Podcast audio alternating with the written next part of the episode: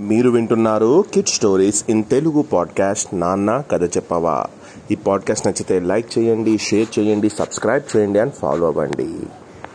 రంగాపురం అనే గ్రామంలో ఒక చెరువు ఉండేది. అందులో అనేక కప్పలు చేపలు తాబేళ్ళు నివసించేవి. ఆ చెరువు ఒడ్డుననే ఒక చెట్టు కూడా ఉంది. ఆ చెట్టు కింద ఒక కలుగులో ఒక ఎలుక నివసించేది. అది రోజు బయటకు వచ్చే ముందు అటు ఇటు తొంగి చూసేదన్నట్టు. అది చూసి చెరువులోని గర్వంగల కప్ప ఒకటి ఎప్పుడు దానిని ఆట పట్టిస్తూ హేళన చేస్తూ నవ్వేది. ఎందుకు ఊరికే బయటకు వచ్చి అటు ఇటు తొంగి చూస్తుంటావని.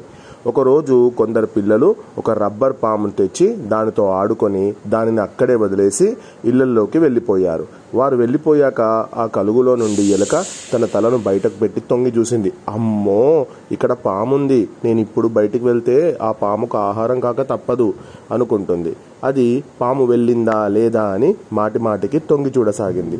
ఈ ఎలుకను చూసిన కప్ప నవ్వి అది చెరువు నిండి చెరువులో నుండి నీటిలో నుంచి బయటికి వచ్చేసి ఆ పాము ముందరే అటు ఇటు తిరిగింది. అంతేకాకుండా ఆ పాము పైకి ఎక్కి దూకింది. సరిగ్గా అప్పుడే తొంగి చూసిన ఆ ఎలుక అది నిజమైన పాము కాదని తెలుసుకొని బయటకు వచ్చింది దానిని చూసిన కప్ప నవ్వి ఓహో ఎలుక నిన్ను చూస్తే నవ్వొస్తుంది. రబ్బర్ పామును చూసి నిజమైన పాము అని భ్రమపడ్డావు అని అంది.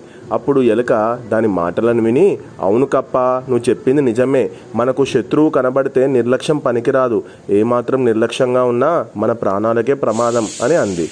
ఆ మాటలకు కప్ప హేళనగా నవ్వింది. ఇంతలో మళ్ళీ ఆ పిల్లలు వచ్చి రబ్బర్ పామును పట్టుకొని వెళ్ళిపోయారు.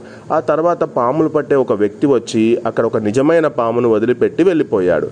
అది ఎలుక కప్ప గమనించలేదు. అతడు వెళ్ళిన వెంటనే ఎలుక తొంగి చూస్తూ బయటకు రావడానికి భయపడింది. చెరువులోనే కప్ప మాత్రం నవ్వుతూ బయటకు వచ్చి ఆ పాము ముందు అటు ఇటు తిరగడం మొదలుపెట్టింది. ఇప్పుడున్నది అక్కడ నిజమైన పాము. వెంటనే పాము కప్పను పట్టుకుంది. అది చూసిన ఎలుక అయ్యో పాపం ఈ కప్ప నిర్లక్ష్యమే దానికి దాన్ని పాముకు దొరికేలా చేసింది. ఎలాగైనా కాపాడాలి అనుకుంది. అది బయటకు వచ్చి ఆ పాముతో ఓ పామా ఆ కప్ప చాలా చిన్నది దాన్ని వదిలిపెట్టు. కావాలంటే నన్ను తిను.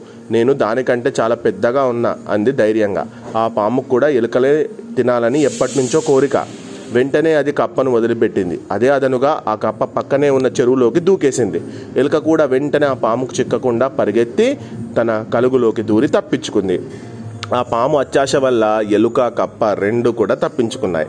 ఆ తర్వాత ఆ పాము అక్కడి నుంచి వెళ్ళిపోయింది. ఆ తర్వాత కప్ప బయటకు వచ్చి ఎలుకతో మిత్రమా నా నిర్లక్ష్యం వల్ల నా ప్రాణాలే పోయేవి. నేను నిన్ను హేళన చేసిన విషయం కూడా మర్చిపోయి నీ ప్రాణాలను తెగించి నన్ను కాపాడావు.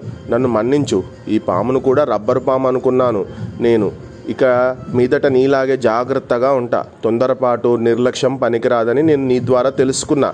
నా ప్రాణాలను కాపాడిన దేవతవు నువ్వు అని ఎలుకతో స్నేహాన్ని కోరింది. అలా ఎలుక కప్ప ఇద్దరు మంచి స్నేహితులయ్యారు. ఇంతటి చక్కటి కథ రాసిన వారు సంగన భట్ల చిన్న రామకృష్ణయ్య. అందుకే మనకు నిర్లక్ష్యం కేర్లెస్నెస్ పనికిరాదు.